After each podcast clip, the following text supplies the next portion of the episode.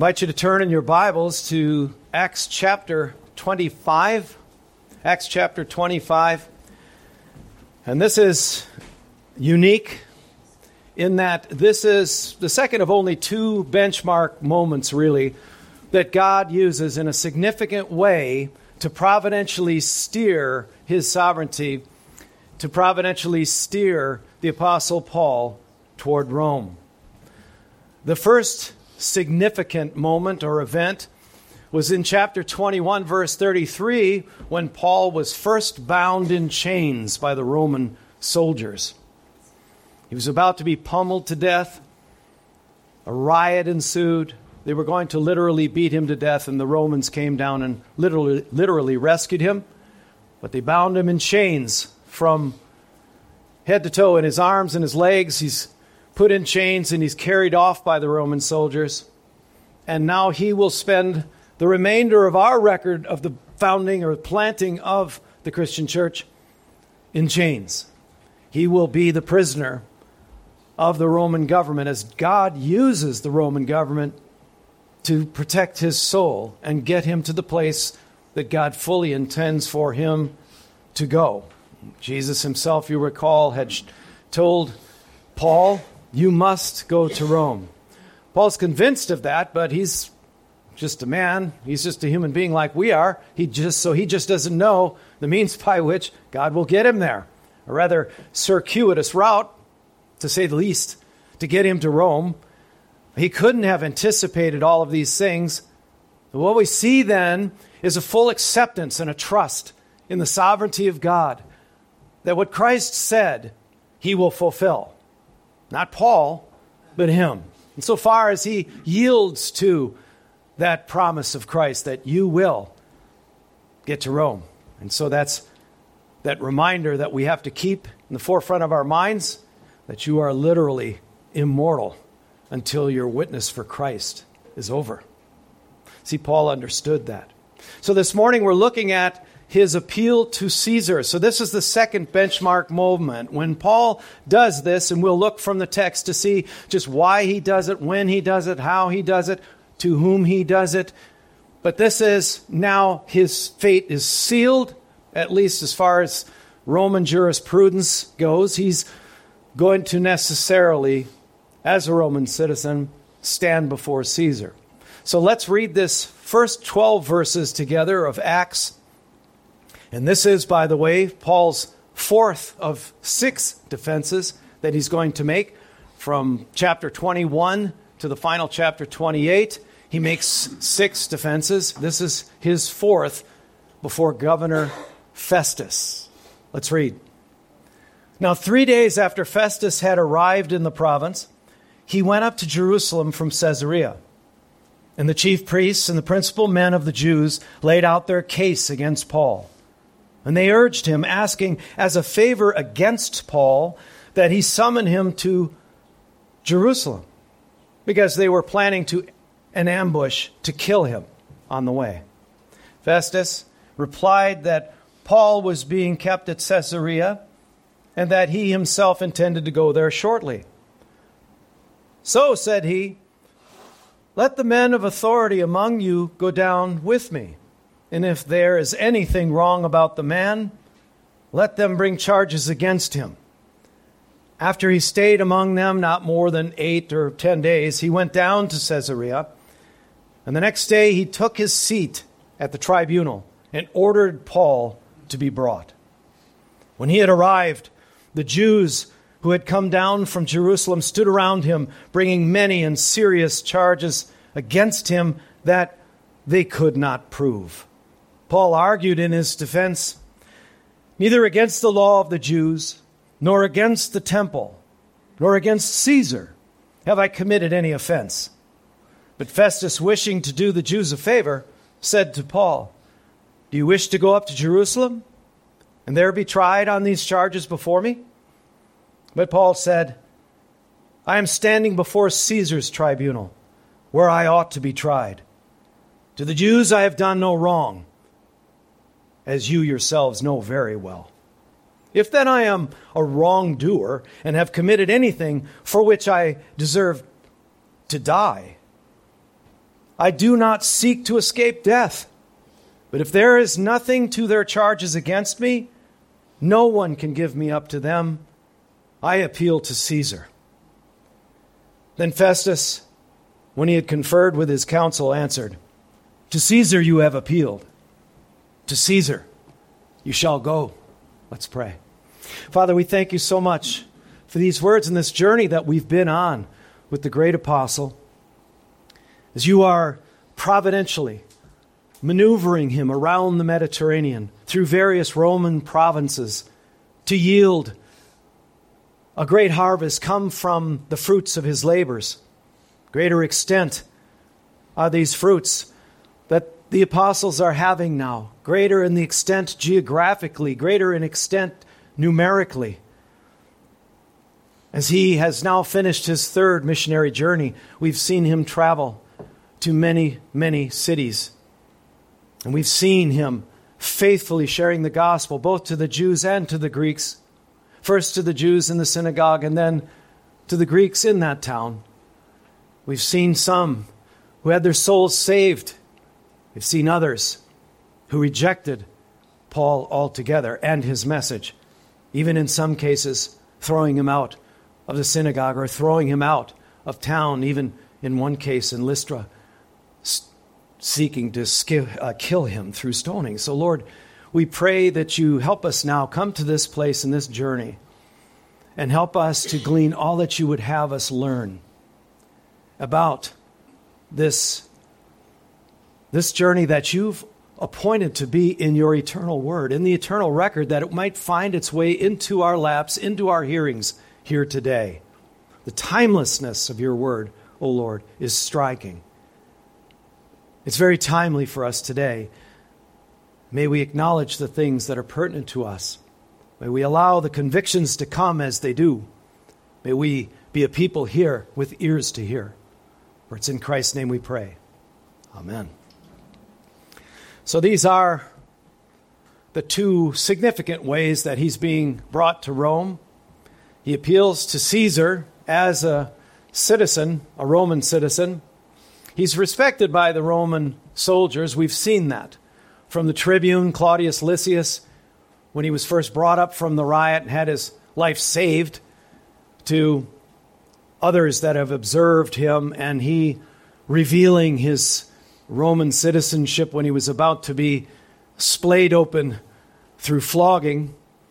And that saved him a good whipping when he announced that he was a Roman citizen. They freed him from that and brought him down to the tribunal the next morning, an informal meeting of the council, which is the Sanhedrin, which is the top court of the land.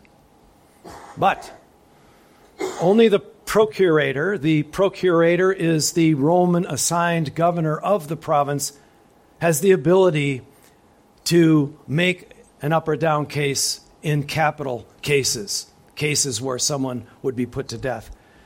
So it's interesting. They both have to yield to each other in a sense. The Romans have to yield to the Sanhedrin in a, in a, in a way that keeps the peace.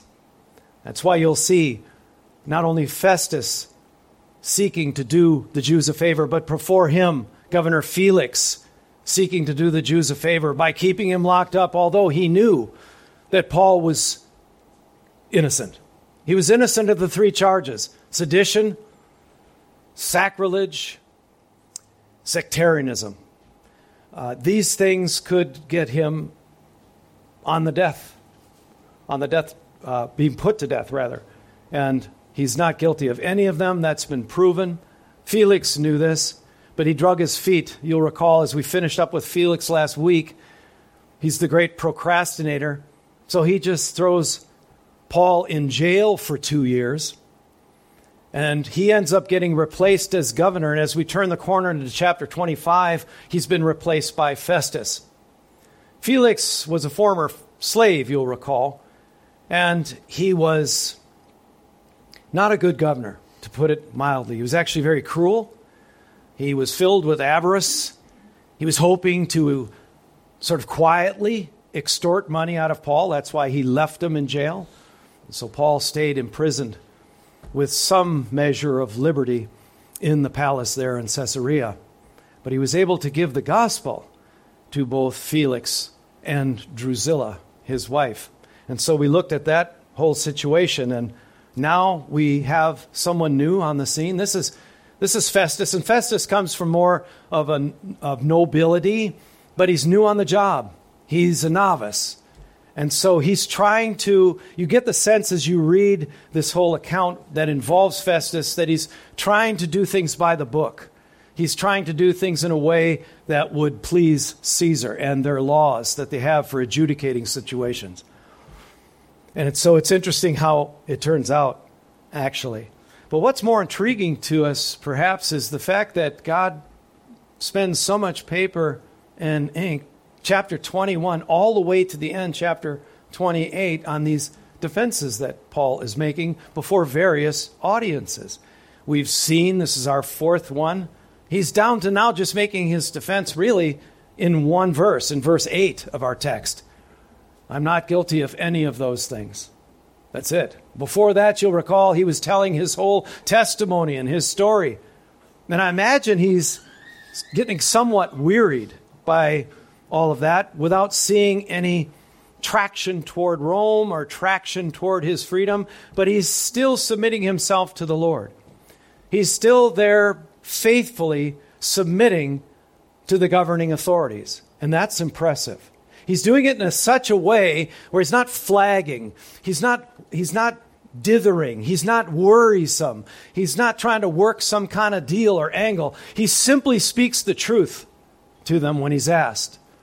He treats the authorities with respect, and he's treated with respect in return. He's given some liberty, as I said, at the palace there in Caesarea. He's got some measure of freedom there, and he's even allowed to have friends come and care for him as we see chapter 24 come to a close. But now Felix is gone.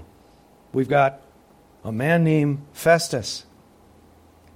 So, it's not that we haven't gleaned important information from all of these defenses. We clearly have, as we've looked at these first three or four, it will be four today.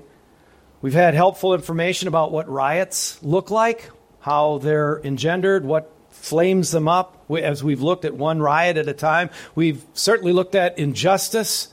We've seen what that looks like. We've learned more about perseverance, clearly, with the Apostle Paul. He continues to persevere despite all that's being done him. Effective techniques in apologetics and evangelism, we've learned as we've listened to him share his testimony.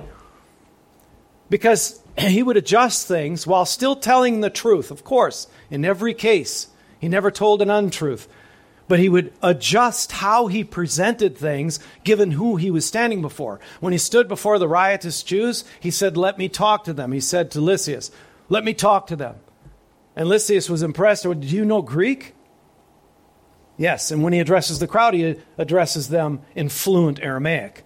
So he's being respected and we've learned how he makes his adjustment and uh, when he's standing before them over against when he stands before Felix, a Roman governor, or others as well. So we gleaned a lot from these defenses. We've looked for as much as we could. We've learned more, of course, about uh, the Roman judiciary and how they how they adjudicate cases. We've learned a lot about Roman law and so on, but I think overarching, in an overarching way, we've learned the most important lesson we've learned, without question in my mind, is the sovereignty of God. It's amazing to see how he's moved the Apostle Paul from one scenario to the next, barely, barely escaping in some cases with his life growing in such discouragement in Corinth where he's ready to quit, give up. And Jesus comes to him in person at night and basically says, Don't stop talking. Don't give up. Keep preaching. Keep speaking. You, he could be saying, I'll add this if you allow me that license. You're my voice. My voice must never be stopped. Speak the truth to these that I love. And so he did. He carried on. He continues to carry on. We've, in these six defensive, we clearly can see that it's mainly historical narrative, though. There aren't, this isn't a doctrinal book. This isn't a book, while there are doctrines in here, it's, it's mainly a descriptive, not a prescriptive, as we've talked about in the past. I think some, some religious movements err when they read the book of Acts and think that because it's written in this historical narrative, it should be extant for today for Christianity. And that's just bad hermeneutics. So, what are we to legitimately take away? We are looking at this case now in verse 1 through 12, and it carries on when it goes to Agrippa and Bernice, his consort. Uh, and we'll look at that next time. But what we're seeing, what we have seen in these defenses, and even in this one, is a classic story of good against evil, of right against wrong, of what uh, this man, this single man, how he's able to embody and represent truth. That was Jesus, wasn't it? As a matter of fact, that's one of his names, isn't it? And so it's important for us to realize this overarching principle, and that is that, and this is a point that I have in the outline for us truth unifies, it bands together. Truth brings people together in such a unified way that it's impregnable. It will always be victorious. It's impregnable and therefore it's indestructible. And Paul understands this principle. So he knows that his job is onefold give gospel truth. Answer the questions that are being put before you in this Roman tribunal. Give them the truth without massaging it in, in your tempted flesh to control an outcome. Don't do it. Answer the truth. Stand there. Be a man. And he does that. And then, all important, trust whom? God. The God who put you there. The God who could have easily kept you from this quandary, right? Trust him. He's the one who said, You will go to Rome. This is impressive. But Paul understood something that the philosopher Sophocles said many, many years before him truth is always the strongest argument, quote unquote. Truth is always the strongest argument.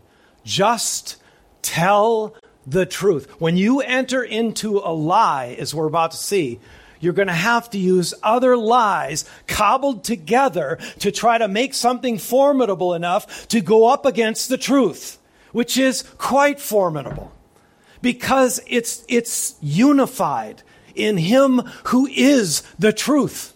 So speak the truth. That's what we do, or we're called to.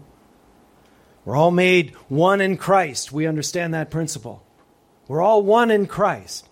And it's that oneness in that community of believers that gives strength to the words that He has us speak. And they're formidable. Time and truth walk hand in hand. So while it seems like the lie is prevailing, and, and typically when it's interesting, isn't it? That typically truth is mentioned singularly. Think about that. Where the lie, you have to put the definite article there. It's usually what? Plural. It's, it's sewn together in sort of a, a cobbled together Frankenstein sort of way that falls apart easily over against the formidability of the truth. We've seen that over and over and over again to where Paul now, in just in one verse, in verse 8, is saying, wrong, wrong, wrong. Why? Because it's the truth. Because it's the truth. That's your strongest argument. Because it's unified, it's formidable. We get nervous because we want to sort of usurp God's job for Him. No, I don't like where this is going, God. So we leave some truths out or we sort of massage truths a little bit so that we can manage the outcome. And that's where we err. That's where we make a big mistake. We're all made one in Christ by the unifying power of the Holy Spirit. We know that. We see that in John 16, verse 13. He's bringing us together. And it's important to acknowledge that. The truth is one, obviously, because God is what? Wait a minute, it's Father, Son, Holy Spirit. But yet we have the Shema, don't we? In Deuteronomy 6, verse 4 Hear, O Israel, the Lord your God is what? Three. No, he's one. A perfect unity. Is it powerful? Oh, oh my. It's so powerful. And his name is truth. So we join that collective. We're part of that formidable community when we tell the truth. I got to go before so and so. It could be anything from a boss to a court, whatever it happens to be. You're starting to dither over it, and that's our first mistake, right? You're thinking, I better not say this. I, I, here's what I'll say. Remember when Jesus sent out the disciples? What did he tell them to practice the gospel, memorize something? What did he say? Don't do that. The Holy Spirit will be with you. Tell the truth. Who providentially has you in that situation? God. See how important it is to understand that He is sovereign. And that gives us rest. Right? Yeah. That gives us rest, and that's what it's intended to do if we would only trust Him.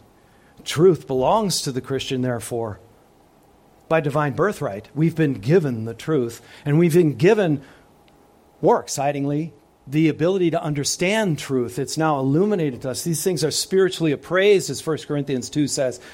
The, the, the, the, natural man can't understand them, he's dead and blind to them. Don't expect that to make sense to other people, but we stand by the truth. The truth that's been illuminated to us. That's Paul. That's what we've seen over and over and over again. It's our most, actually, you could say it's our most valuable possession. The fact that you have the truth, what would you say is your most valuable possession? Oh, you should see the car I have. You kidding me? That for sure. No, look at the house I have. No, look at the job I have. No, look at the wife I have. Now we're getting pretty close to some real value, right? It's truth. You have the truth. You have the truth. Speak. Speak the truth. With the truth, our faith is strengthened. And it grows. It grows by the truth. This is the truth. What was Jesus' prayer in John 17 to the Father? Lord, sanctify them. That's growth, spiritual growth. Sanctify them in what? In the truth. What is truth? Asked Pilate. Your word is truth. Your word is truth. This truth is all I need. And I have to trust in that. Trust in it. But this could happen or that could happen. Well, look what look what's happening to Paul. You don't have that assurance if you try to help God with a few fabrications or leaving things out, that's you being God in your life, isn't it? You're safe for letting God be God and just trust. Just trust in Him. Trust in the Lord, right? With all your heart. Don't lean on your own understanding. In all ways, acknowledge Him, and He will make your path straight. Be not wise in your own eyes. Fear God and shun evil. Good words, yeah? Good words indeed. Without this truth, our faith is weakened and begins to wither. Once the lie enters in, that's what happens. And like I said, it's typ- typically in plurality. Augustine said, The truth is neither mine, nor his, nor another's, but belongs to us all whom God calls to partake of it. Where I found truth, there found I my God, who is the truth itself. I depart from God Himself when I begin to lie. Paul's not willing to take that risk, nor should you and I. Right? So the truth, someone said, truth is the greatest gift of life, and love is the exercise of that truth. Isn't that great? The truths are untouchable by the lie, by lies, because truth is transcendent. It transcends the cacophony of arguments made by fallen man. It remains untouched. But it's transcendent, you need to understand, not because it's in the Bible, but it's in the Bible because it's transcendent. It's the eternal, transcendent, pure, and holy Word of God. That's what we need to speak. That's what we need to know. In all matters adjudicated in the church, for instance, you're trying to get to the truth of the matter, like the tribunal, in a sincere attempt, is trying to gather from Paul and from these that are assembled there as his opposers.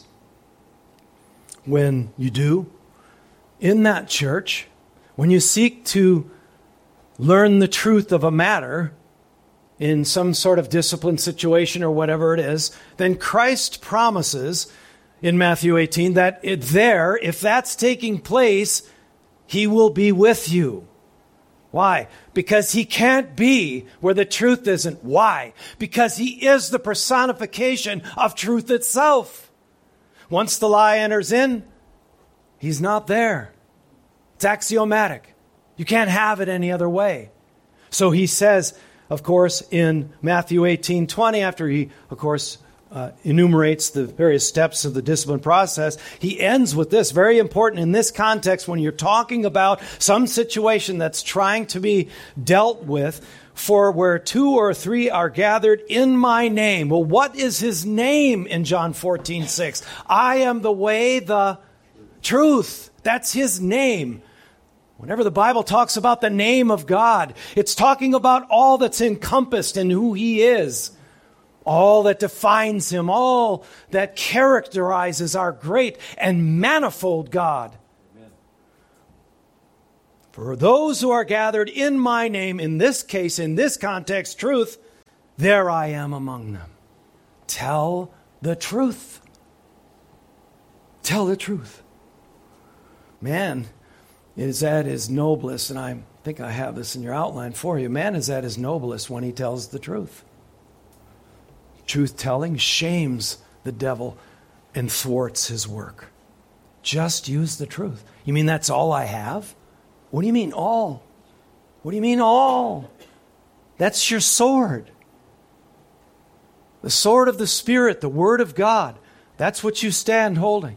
That's how you break apart the lie itself, which, by the way, is a fragment. And that's your next point. So the truth unifies and therefore is impregnable and indestructible. The lie, on the other hand, is a fragment and therefore it's vulnerable and destructible with the truth. That's what you use for all the matters in your life. You use the truth of God's Word. Cluster of lies lacks integrity. It doesn't have it. Um, they're individual. They have to be.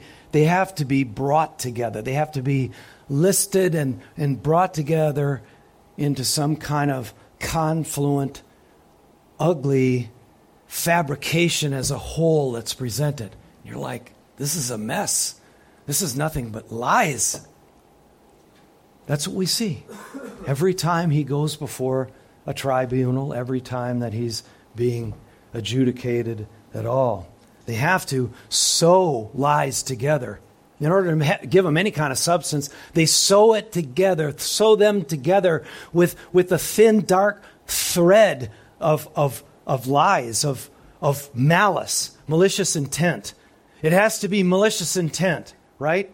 When is Well, you remember when he pulled the pin with the, when he stood before An, An, Ananias, the high priest, and he got slapped in the mouth because Ananias didn't think that Paul was respecting him enough, and he pulled the pin by throwing what word out there? Resurrection. That's right. And God just, in His providential timing, dropped that in our lap when we were celebrating Resurrection Sunday. So it's pretty amazing how He is how he orders things. But so you got this. When when are the fighting Sadducees and Pharisees together? When how are they brought together? They hate each other. They're fighting all the time. The Sadducees don't believe in anything supernatural. The Pharisees do. And so the Pharisees believe in a resurrection. And so Paul, all he had to say is, Well, I'm a Pharisee and I believe in the resurrection. Boom! And they start fighting. What brings them together? The thin, dark thread of malicious intent. The enemy of my enemy, the Pharisee or Sadducee could say, is my enemy. The Sadducee could say, the enemy of my enemy, the Pharisee, his enemy is Paul, which is truth. It's personified in one man. This is such a Christ like story here that we're given. Telling the truth. The enemy of my enemy, the Pharisees and Sadducees could say, is my enemy. So now, my former enemy is my friend in this. It's the only time we're going to find agreement. When we can sew ourselves together in a very dis- disingenuous, isn't a strong enough word, is it? In this in this collective, what's that? Nefarious. See, he's the word man right here. Okay, I'm clearly not. Yes, nefarious. No, that's the right word, brother. In a nefarious way. Because this man must be stopped. He must stop talking. Why? You barely knew who he was because he speaks the truth. He speaks for Christ. And we put him to death once, and he lives. He lives in this man. He's got to die. Was there anybody around? The text doesn't say, but was there anybody around that said, Whoa, slow down? What do you mean kill him? 40 of them, remember? 40 of them took a vow. We won't eat or drink until Paul is dead. Settle down. Well, that's why when you speak the truth and the truth only, you are representing Christ, and the those that reject and hate him want you to stop. And that's what we're up against. Now, see, because of this sort of sowing idea, that means, as some of you understand what the word ecumenism is, not if you do, ecumenism, people of, of different um, denominations or like in 1994 when we were members at uh, Grace Community Church, they came out with a document, the ECT document, Evangelicals and Catholics Together. Uh uh-uh. uh That's a different gospel. Entirely different. Oh, let's just find common ground. And they take that thread and they try to sew themselves together. Because can't we all just get along? It sounds so noble for us to find common ground so we can just get along. So then that becomes what you value most. Is that it? You value peace at such a high premium that you'll sacrifice the truth for it? I mean, the whole truth. How much are we seeking? the approval of other fallen men. Ecumenism is a bad idea.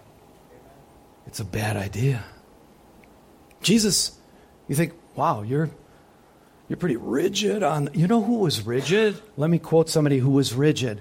In Luke 11, 23, you tell me who said this. Whoever is not with me is what? against me. And whoever does not gather with me, what? Scatters. That's what the lie does. It pulls apart because it loses the bond of the truth of Christ that bonds together. Sure, that's Christ. Sure, that's Christ. Oh, you guys really take the Bible seriously. Yeah, don't you? There's only two categories that he leaves us here. There's only two. He doesn't give us a third one, does he? It's those who are with Christ and those who are reject Christ, and the ones who reject Christ are of the lie at that. But there's only two categories. You're either of Christ or of whom? Satan, the devil. And he is what? Jesus says in John 8 44, he clarifies who that, that being is father of all lies. He's the progenitor of every lie that's ever told. Why is that so abominable? Because it seeks to fracture Christ. It seeks to fragment him and split him apart so that it can't uh, achieve what it's meant to achieve, which is speaking the truth to the point where people's souls are saved. I appreciate what my brother Charles said when he started out. It's not just about, hey, let's just preach the gospel every Sunday. That sounds really noble, but it is. But some churches, that's all they're doing. No, Christ's call is twofold follow me. We don't have to keep getting saved every Sunday, do we? No. But there are those who, who need to know whether or not they know Christ. Is that not true? Well, of course. So, of course, we preach the gospel. Of course, we want to do that consistently, but we don't stop there. We ha- are a people, hopefully, if you're on board with me anyway, and since I'm the guy you called to speak, are done playing church, done playing with Christianity. We fear those who are playing at this. We fear that a group of witnessers can go to a park right down the road. And 30 of the people they approach all claim to be Christians. When not but a few are actively pursuing Christ. So there's a different challenge in the buckle of the Bible belt, yeah? We need to know that. Because there's only two categories I, I, wouldn't you hope that there'd be a third category so we didn't have to be so intense? Not just those who are against me or those who gather with me or those who scatter, those who are against Christ completely. Where's a middle category? There's churches filled with them, friends. They're filled with them. Music is awesome. Everything's awesome. You get done, you meet them afterward. How was it? It was what? Awesome. But ask them this. What that's that's awesome. but what makes it awesome to you? Come on, be biblical counselors here. Ask them what makes it what makes it so awesome? I'm, I'm excited about this. Maybe I'll come down there. What makes it so, oh, I don't know, but it was, oh, you could just, you could just feel it. So it's a sensory thing. I know we're a sensate culture and we're into all that and we want to feel good. Otherwise, we, and we can sort of tend to use that as a metric, can't we? Are sometimes where I would suggest that some of you don't go out of this place feeling so good. but hopefully with hope and joy in your heart because God's at work. He may have his lab coat on and we don't like that. But I'm I'm done. I'm done with all that stuff. I'm done with playing at it. It won't be long and I'll stand before him. I want to do, I want to be hard pressed at following him. I don't want to fall behind at all. I want whatever I can to spend my time pressing on. What is he saying? Let's pray together. Let's witness together. Let's serve together. He owns my life. He saved my life. It belongs to him. It's not mine, it's His. And I'm glad because I was headed for death. A single person can make a stand for truth. How about that? You can. St- that's how he stands so strong. Because it intrigued me through these defenses. I'm like, he just keeps showing up. He st- he stands there and he doesn't waver. Well, now maybe we're learning how. So one guy said, truth is not determined by majority vote. Guess what? If you're in a democracy and a majority of the people are not seeking the truth, that country's in trouble. Truth. If you, you want to think about this metaphor, the lie is like a, like a desert. It's like a, a parched desert. And the truth is like a railroad. It's always straight, it's always singular. Lie is always plural. It's all over the place. It's dead. It's dry. It's that railroad that goes through the desert and cuts right through, straight to glory. Paul said, I'm standing before Caesar's tribunal in verse 10. Listen to what one Roman Caesar said later on. It sounds encouraging on face, but will who knows? This is Marcus Aurelius, right? So he was he was Caesar in 161 to 180 AD. So this is long after Paul. And he wrote this If any man can convince me and bring home to me that I do not think or act right, gladly I will change. Would that everyone in the church said that, yeah? For I search after truth, by which man never yet was harmed. Well, he must not have known about Paul. He had his head removed after he meets with Caesar. But he is harmed who abideth on still in his deception and ignorance. End quote. If he meant that he never will be harmed, if he, if he meant in the long run, that would be true, wouldn't it? Let them have this life. If that expedites me to heaven and by the side of Jesus Christ. And if that's what he sees fit. See, that's Paul. He said, I'm getting to Rome. I'll get there one way or another. What should I do? Just tell the truth verse 1 of our text. that was the introduction. Now, three days after Festus had arrived in, the pro- arrived in the province, he went up to Jerusalem from Caesarea. So he succeeded Felix, as I mentioned earlier. And according to Josephus, Festus was actually more fair minded, fair treating of people than his predecessor Felix or uh, his uh, successor, Albinus. He's only in office for two years and he dies. That's it for Festus. So he has a short life, but it seems like he's rather fair. Nothing is known about Festus before this trial and him taking the governorship, but um, there you have it. So he was left, obviously. They left Paul, or Felix left Paul in, in, in prison, in the palace anyway in chains, if you will, for two years.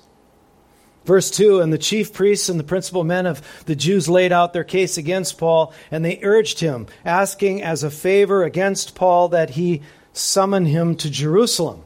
Oh, they wanted him to bring Paul to them.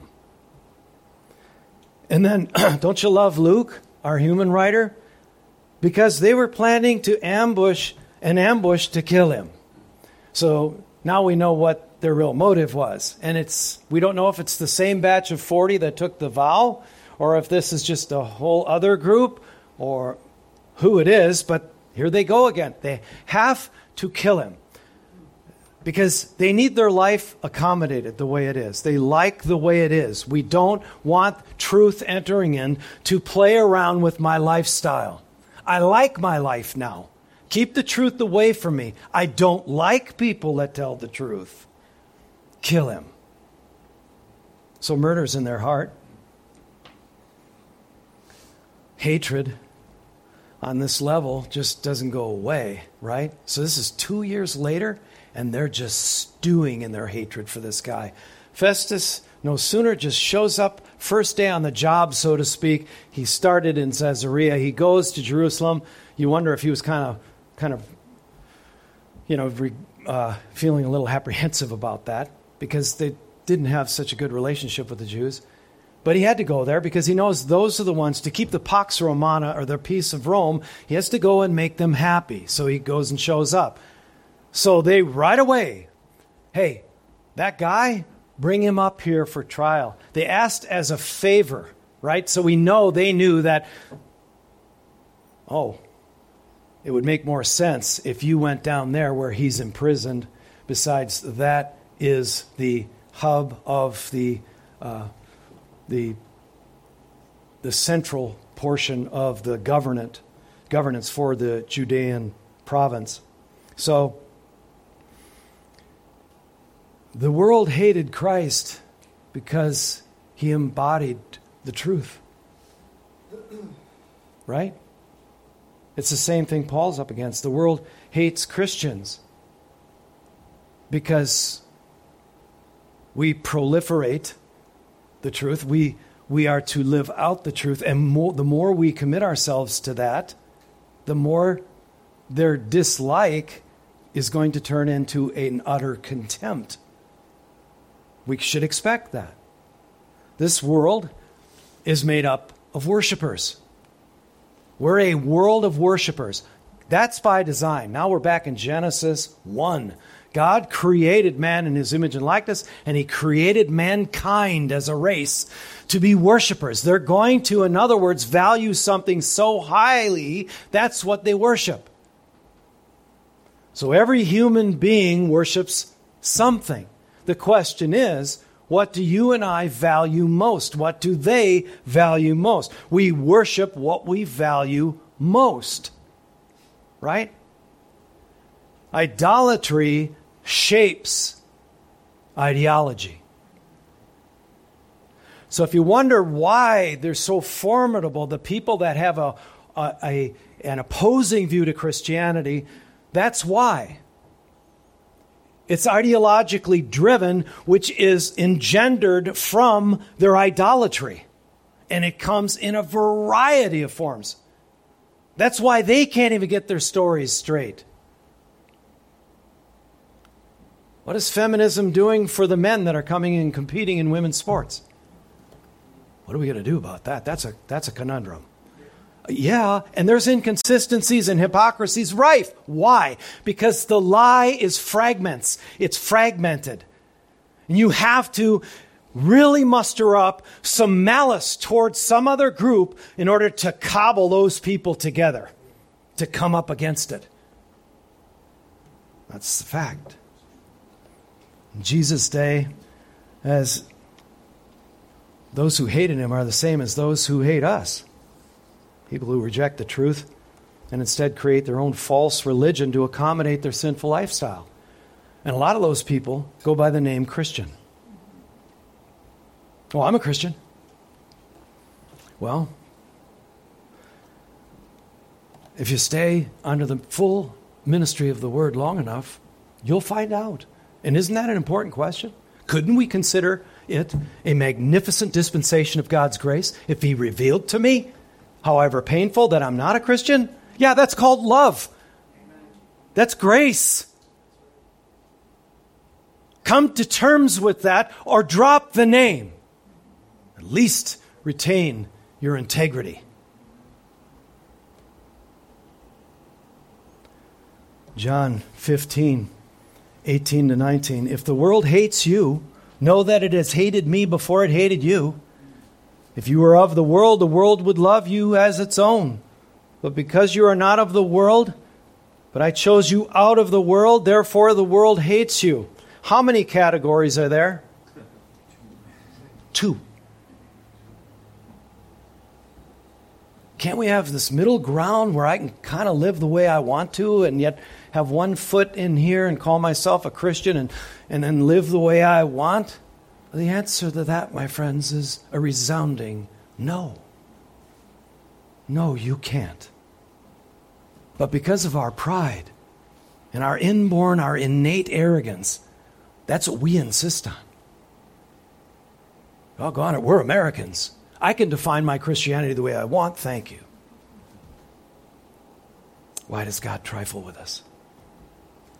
But just know this, right? So here's our principle. The more truth embraced and embodied in the Christian, the more hatred from the world you will incur. If you've just found nothing but friendship and kumbaya and can't we all just get along and everybody loves you and man, you get Christmas time, you get all kinds of Christmas cards. I get one from my mom. I'm just kidding. the only way for a Christian to gain love and approval from the world is for us to compromise the truth somewhere. By withholding it verbally, and that would be our witness, or denying it bodily, that is lifestyle.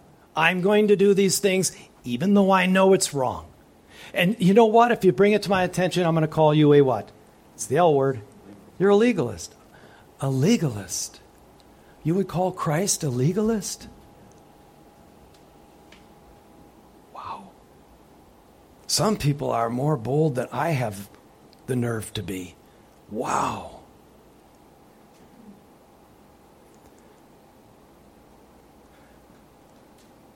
John 15, again, in verse 23 to 24, he goes on, Jesus, Whoever hates me hates my Father also. If I had not done among them the works that no one else had, no one else did, they would not be guilty of sin. But now they have seen and hated. So they've had the proof come. I'm healing people. The blind see. He told uh, the disciples of John the Baptist while John the Baptist was Herod's guest in prison, you know, is, is he the Messiah? Or go ask him. Well, tell him if if the, if, if, if the works don't convince you, nothing will. That's what he's talking about here. Those who hate me, they have seen and hated both me and my Father, because I and the Father are one, unified. We're one. Ah, I like Jesus. I don't know about the Father. This is what truth does, and you know what invites you to be part of that community. For what? I want to sign on. What does it cost? What's it going to cost me? Nothing, and yet everything. Our hearts, John Owen was right, our hearts are idol factories. What do you, what do I really value most? Well, I go to church on Sunday, I pray, What would tear your life apart if it happened? What would you sin to get or sin if you couldn't get? Ask yourself those kinds of questions. I need to as well. The more Jesus proved he was from God, the more they hated him, right? And the more they hated him, the more it became necessary to kill him. I like what Steve, what Steve Lawson said. The problem with preachers today is nobody wants to kill them. I think I've had a couple of those. So I consider that good company. If, if not, I wonder what I'm doing wrong. What am I withholding here? Did you ever, when you're reading through the Bible, you're doing your yearly read through the Bible program, did you ever, did you ever stop and go, gee whiz, another, another tragedy, another just a profoundly gut wrenching story. I mean, where's all the good news? You get to the Gospels, of course, you find good news, but my goodness, it's. I think we far underestimate the depths of our depravity, don't we? The wickedness of mankind. John 15, 25, but the word that is written in their law must be fulfilled. They hated me without cause. He's fulfilling the Old Testament prophecy from the psalmist who wrote in Psalm 69, verse 4 More in number than the hairs of my head. This is a messianic psalm. More than the number of hairs of my head are those who hate me without cause. Mighty are they who would destroy me if they could cobble together enough lies to get one motivation to kill him, yes, and they did. They did. Those who attack me with lies. What did I not steal? What I, excuse me, what I did not steal, must I now restore? The things you accuse me of. Should I restore things that are wrong of you to accuse me of? The more of God's work they see in their life coming out of your mouth and in the way you live, the more of Jesus they see in you. And the more they will hate you. If you follow Jesus and live by the Spirit, your life becomes a tangible, unmistakable indictment to them. You're a walking indictment. And they could be in your church. I remember some time back, I preached on uh, what do you do when conviction comes? I'm broken, convicted. I need to follow some course to repent of this, or oh, I don't like what he said. It really bothers me. He bothers me. I think he should go. One path or the other. What do you do when conviction comes?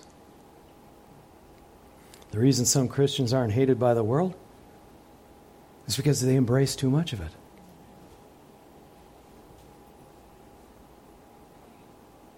John 16, 8, and when the Spirit comes, he will convict the world concerning sin and righteousness and judgment. He does that two ways. One, innately, in the fact that they have a conscience. Every human being has a conscience, unless they're a sociopath. Romans 2:15 their thoughts either accusing or excuse them. So so he's bringing conviction to them. They know that what they're doing is wrong but they're going to do it anyway innately and also outwardly. The indictment from him comes. How? Let me say this. Through whom? Through you through me the question is am i living for christ the, the, the question is Am I living in such a way and speaking words of truth in such a way that people either are convicted and want to know more or they really just don't want to be around me anymore? Is that not the question? Think about it. We'll end here today and finish next week, Lord willing. We'll prepare now for communion, but think of the sacrifice that Christ went to to make this even possible. And the fact that He lives in us by His Spirit, those of us who truly do know Him and are saved, is remarkable. So let's prepare now for communion. Father, thank you so much for your word. Thank you for its power, its immeasurable power. When the truth is spoken, a veil, a thick veil is ripped from top to bottom. The earth is shaken. It is finished. Lord, Thank you so much for your sacrifice. Thank you so much for the empty tomb that we celebrated. Thank you so much for the word resurrection, that in Him we are resurrected. We have a place in eternity. Lord, I pray for anyone here who has measured up their lives although maybe even claiming Christianity, seeing that their life doesn't truly comport with the life that you've called us to. And may they either take this time now to make that right with you, to confess that you with you, to you, and to be reconciled with you. Or may they let the cup pass by. Lord, thank you. Thank you is hardly enough. No, Lord, take our lives and indeed let them be consecrated, Lord, unto thee. For your glory's sake we pray. Amen.